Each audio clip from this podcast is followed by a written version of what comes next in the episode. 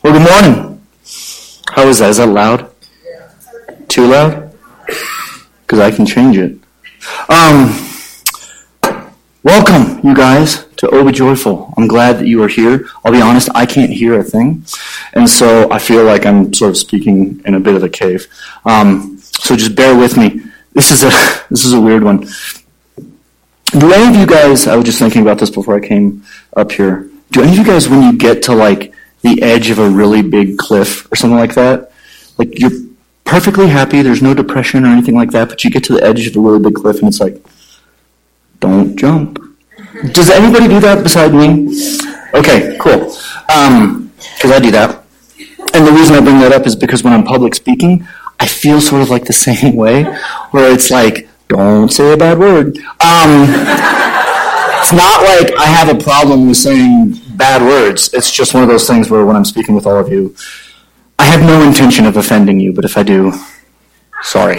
Um, welcome, you guys, to Oh Be Joyful. Uh, I'm very glad that you all have joined us this morning. For those of you, um, yeah, who are joining us online, uh, is anybody here for the first time? Any first timers? Awesome. Welcome. I see you back there. And you guys, um, welcome. We're very glad uh, that you have joined us. Really, for all of you guys, we're very glad that you have joined us, and it is um, our sincere hope that our time together is an encouragement, um, is uh, a time that that we really lift up the name of Jesus Christ together, because that is why we are here. Amen. There's no other. I mean, if we gathered just to be together and to sing some songs and to pray, uh, and that was where it began and ended, that's fine. But we're sort of missing the point. The point of us gathering together in this way is to glorify and lift up our Father in heaven. So um, it is my sincere hope that um, that that our time together is exactly that. Um, and so, um, just as a, as first off, as a, as a as a you know what, I'm going to turn down just a little bit because from what little I can hear, it does sound like it's ringing. Is it ringing? Okay, hold on. All right. So check this out. One, two, three, four, five. Better? Seems better? Okay, great. Look at that.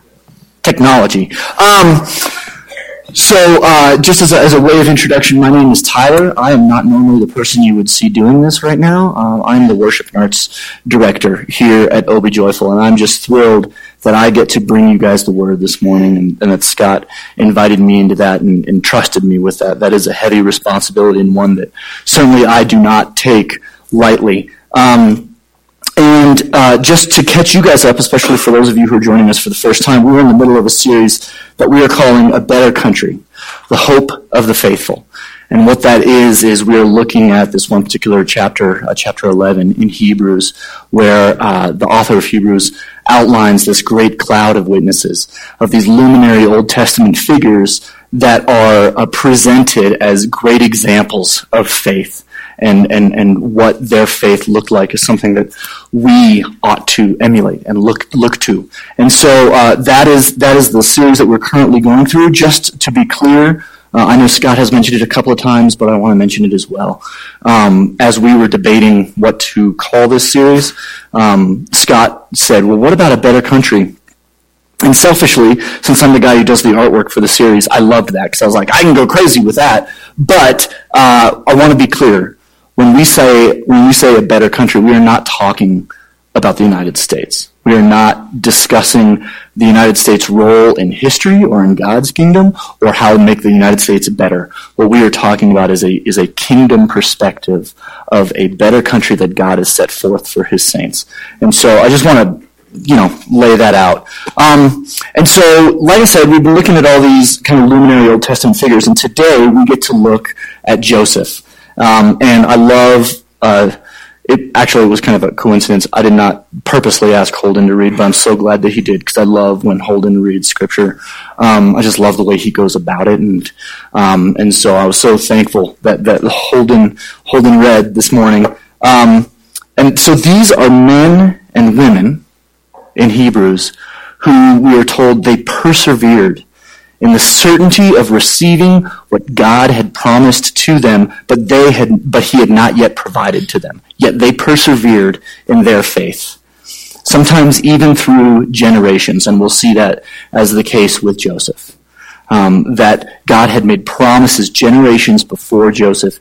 It had not been, it had not come to fruition, and yet Joseph remained steadfast in his faith in God to um, fulfill his promises.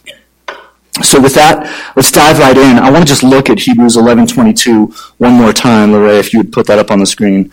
By faith, Joseph, at the end of his life, made mention of the exodus of the Israelites and gave directions concerning his bones. This is based upon really a tiny little sliver of scripture. This does not occupy a whole lot of the greater meta narrative of the Old Testament. This, this notion of what Joseph did at the very end of his life. It's just a very quick, brief mention at the very end of Genesis. Um, and so I want you guys to consider, so just first as a, as a quick side note, um, I debated up until last night whether or not this was the direction I'm going to take this message this morning, uh, and but we're going to. It's it, it, it um, it's heavy, it's dangerous waters, and uh, I could very likely flounder. And if I do, forgive me. But we're going to go for it, and so I want you to consider this right now as we start, and that is you will die. Everyone you know will die. Welcome to Obi Joyful. Um, hmm. For those of you parents who have seven year olds here, you're welcome. Enjoy that conversation later today. Um, but, uh, but really, I mean that all seriousness. I want you to consider with some intellectual honesty the reality of the fact that you are going to die. That is a certainty. That is a guarantee of this life. And it is likely, if you look around, it is likely someone in this room right now will not be here next year. And they won't be here next year not because they're like out skiing. They will be here, they will not be here next year because they will have arrived at the end of their days. Someone in this room, that is very likely. But what I want to impress upon all of you and myself this morning is this that a faith in the future grace of our God, that is, God's promises and gospel, are always true into the future, that a faith in that future grace radically redefines how we view life and how we view the end of life. I'm going to say that one more time because that is really the theme of what I want to get across this morning. That a faith in the future grace of our God, that is, that God's promises and gospel are always true into the future, radically redefines how we view life and how we view the end of life. So what do I mean, what do I mean by future grace? Future grace is God's power, provision, mercy, and wisdom. Everything that we could ever need poured out onto us so that we can do what he calls us to in the next five minutes, in the next five weeks, in the next five months, and in the next five years, and unto the end of our days. God's provision and grace is poured out on us, and that is a guarantee that it will be. This is not a, this is not a looking back and saying, well, God has been faithful to this point. This is an, an absolute guarantee that God will remain faithful until the very end of your days. So as we think about this difficult, like as we think about not just our death, our imminent death, but as we think about the difficult call that we need to make, the difficult conversation we need to have, the marriage that is failing and crumbling, the children that are rebelling, the bank account that is dwindling down and will soon get to the negatives. As we think about all of that, of enduring another day of pain and sickness, of being lost in an avalanche in the backcountry, even death, we shouldn't think that we will be left alone. I'd like to look at some. Uh, you know, I'm the worship director here, so um, I I love hymns, as you guys probably well know. We love singing hymns here. And so I want to look at a few different hymns. If you would put the first one up. Rock of Ages. This is a verse. While I draw this fleeting breath, when my eyes shall close in death, when I rise to worlds unknown and see thee on thy throne, rock of ages, cleft for me, let me hide myself in thee. What about the next one? What's my favorite song in the whole world? This is it. But we don't sing this verse. This is actually a fourth verse that is rarely sung out of Come Thou Fount. Oh, that day when freed from sinning I shall see thy lovely face, clothed then in blood washed linen, how I'll sing thy sovereign grace. Come, my Lord, no longer tarry, take my ransomed soul away, send thine angels now to carry me to realms of endless day. Two more. Abide with me, Hold thou thy cross before my closing eyes, shine through the gloom and point me to the skies. Heaven's morning breaks, and earth's vain shadows flee.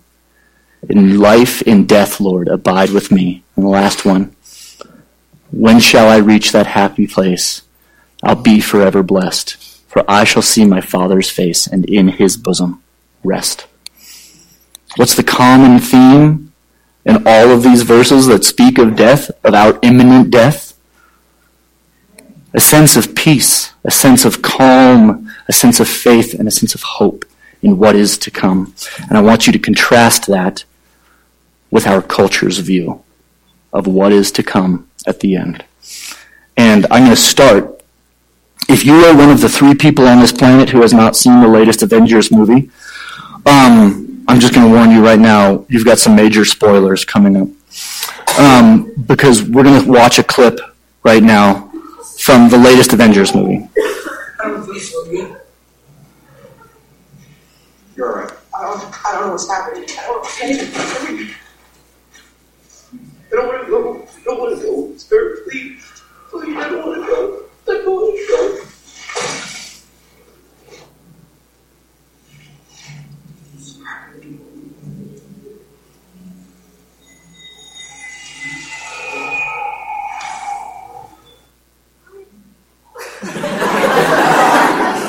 I told you it was a spoiler, Louis. That, of course, was Spider Man dying in Iron Man's arms when the evil supervillain Thanos gets the power to wipe out half the life of the universe by snapping his fingers, and he does so. And you see during this scene, this kind of impactful end of the movie, that there's all these superheroes, all these people whose arc of narrative we've seen develop over the course of like 15 films or whatever it is Avengers uh, Marvel has given us. We see a lot of them fade away just like that. And I think that's the most impactful scene of that entire movie for me personally. Because I think Tom Holland, who's the actor, does an amazing job of showing that deep seated fear that he has when it comes, when he is faced with his mortality when he is faced with the reality that he is dying and he knows it. And what is his reaction? It is one of deep, profound fear. As John Piper says, death looms as the great enemy, and we become its slaves in the illusory flight of denial. As a society, I would say we have a collective psychosis denying the most inescapable reality of our lives. We have a collective psychosis that denies the most inescapable reality of our, of our lives, which is what we just saw on the screen. And so, what does Piper mean when he says the illusory flight of denial? He means that we live our lives running from that reality, that ultimate truth that is coming our way and we fill our lives with stuff to distract us from that reality. We live our lives filling it with entertainment or comfort or achievement or the next greatest experience or the bank account or the wife or husband or the boyfriend or girlfriend, whatever it might be, we live our lives filling it with stuff to deny the ultimate reality of what is coming. We get stuff, right? We get what we can, we can what we get, and we sit on the lid and say, This is what's keeping me safe. This is what's keeping me happy. And we live in the mistaken notion, all of us, that we can cheat death. And if you don't believe me, we live in the best place for it. Right? I'll go get on my bike and ride down Doctor's Park significantly faster than I ought to, and when I get to the bottom, I say, whew, that should not have gone that way. Let's go do it again tomorrow, right? There's this sense of, I can cheat what is owed me. So, what is the difference between the cultural view and what those hymn writers expressed in all those hymns? Let's look back at our verse one more time for today. Hebrews 11:22. By faith Joseph at the end of his life made mention of the exodus of the Israelites and gave directions concerning his bones. Joseph died in faith. A faith that Hebrews 11:1 calls an assurance of things hoped for and a conviction of things not seen. And Joseph was not alone. As we see in Hebrews 11, 13 through 16. These all died in faith. These are all, this is the great cloud of witnesses that we're looking at in chapter 11. Not having received the things promised, but having seen them and greeted them from afar. And having acknowledged that they were strangers and exiles on the earth. For people who speak thus make it clear that they are seeking a homeland. If they had been thinking of that land from which they had gone out, they would have had opportunity return. But as it is, they desire a better country, that is, a heavenly one. Therefore, God is not ashamed to be called their God, for he has prepared for them a city. These people did not receive the things that were promised to them, but they died looking forward to the faith, uh, in faith, to what God was going to give. And so this is, please understand and hear me. This is not to say you know, O death, where is thy sting? O grave, where is thy victory? As some sort of a balm, like a trite statement to calm a hurting soul. Because you go to any funeral and death, where is thy sting? It's right there. It's very present. Grave, where is thy victory? It appears that it's right there. I played music for Peter Helen's memorial last year, and I can tell you the sting of death was very real in that room that morning. Life has its pain. Marriages fail, finances dwindle, children rebel, and death awaits. But look to Abraham. Abraham had been promised the land of Canaan. But when Jacob and Joseph died, generations after Abraham, they were in Egypt. They were, in essence, exiled out of Canaan because of uh, famine.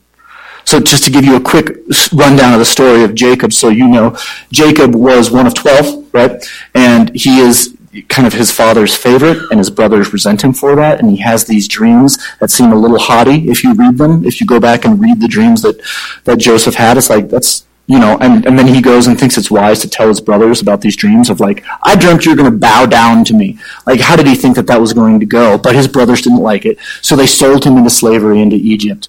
But God is with Joseph and in Egypt, he finds great success. And there's a whole bunch of crazy stuff that goes on in Egypt. But ultimately, he finds himself as basically the most powerful man in the nation aside from Pharaoh.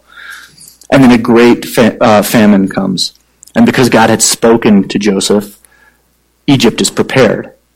But what happens? The brothers who had sold him into slavery and who had told their father that he was dead find themselves in the midst of that famine without any food and they go down to Egypt to buy grain. And Joseph recognizes them, and but uh, and there's this whole kind of back and forth where Joseph doesn't reveal himself to them, and then finally they are reunited in the land of Egypt. And ultimately, Egypt, for them at that time, becomes a very good thing. It keeps them from the effects of the famine that is ravaging the land.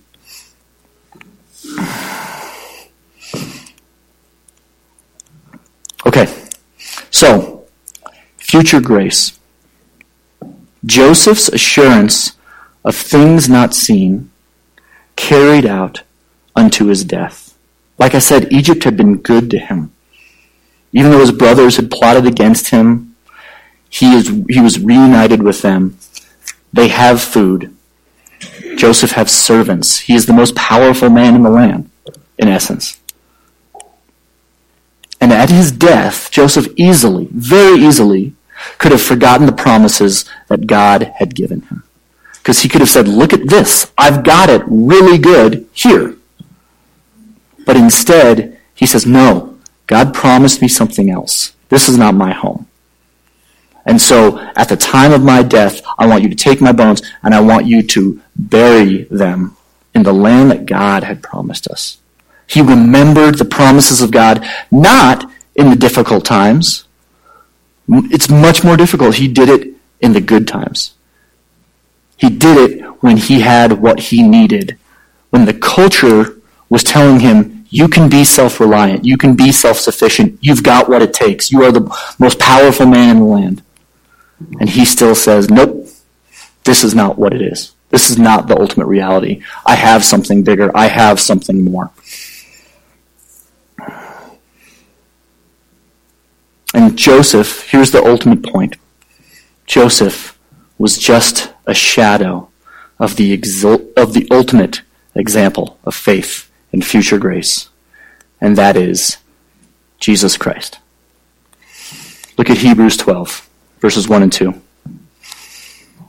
Therefore, since we are surrounded by so great a cloud of witnesses, let us also lay aside every weight and sin which clings so closely, and let us run with endurance the race that is set before us, looking to Jesus, the founder and perfecter of our faith, who for the joy that was set before him endured the cross, despising the shame, and is seated at the right hand of the throne of God. And look at Hebrews 2, 14 through 15.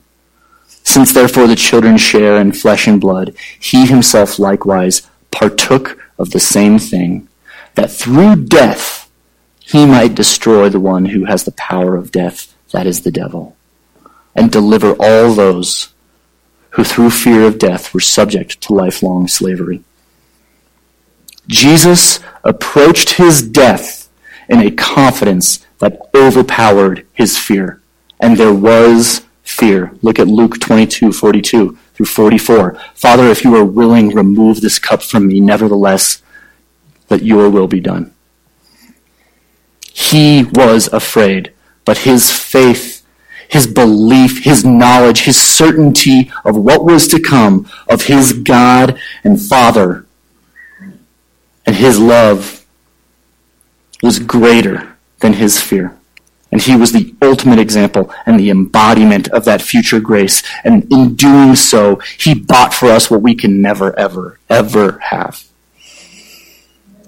And when he breathed his last and he said, It is finished, he was declaring his grace upon you and upon me forever. Not for right now, not for yesterday, forever until the end of days. When Christ said it is finished, he is declaring it is finished forever. This is a promise I make to you. And it will not change. The cross was a final act. It was a definitive act. And so let's look at one more hymn. Can you go back, Lorraine, to the last slide, the one that said it is finished? This is from a hymn that we sing on Good Friday.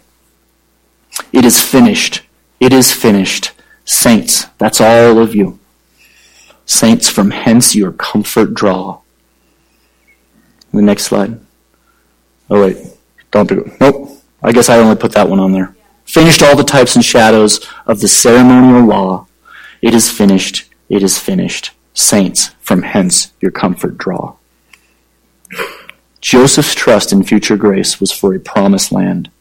Our trust in future grace is for something significantly deeper. Death and hell no more shall awe, because all that God has promised from the very beginning of Scripture to the very end is finished in the person and work of Jesus Christ. And so, in conclusion, Joseph and Jacob before him and so many others from Hebrews 11 died not looking at what awaited with fear, but with certainty in God's goodness. And can we do the same? Yes, with death, but also with the struggles that life has to throw our way. And as we've heard this morning, there are plenty of struggles that life has to throw our way. But can we do the same in the good and the bad? And I want to close with a quote from one of my very favorite authors from my absolute very favorite book. That is the Colombian author Gabriel Garcia Marquez in his book Love in the Time of Cholera. And he has a character, Dr. Juvenal Urbino, who uh, obviously is a doctor and has written in his logbook of his patients down at the bottom, be calm. God awaits you at the door. Right? Yes, he does. And that ought to give us great peace, calm, and a great reason to sing. Would you pray with me? Lord, we thank you that uh, Jesus Christ, you are the ultimate example of, of, of that faith and future grace, and that that future grace is secured in the work on the cross when you said, It is finished. That death and hell no more, no more shall hold its terror and awe over us, and yet we are still people who are weak. We are still people who are broken and fragile and wandering, and so we will fail. And I thank you that there is grace, and that grace is guaranteed because of the finished work of Christ. I thank you that we can approach with confidence and know that you are good, and know that you love us and you delight in us. And it is in Christ's name that we pray all these things together. Amen.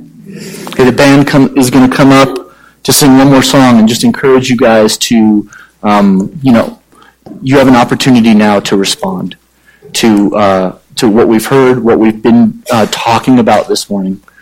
And uh, if you want to talk to anybody, come talk to Scott or me or, um, you know, I don't know, Mark, Jim. Um,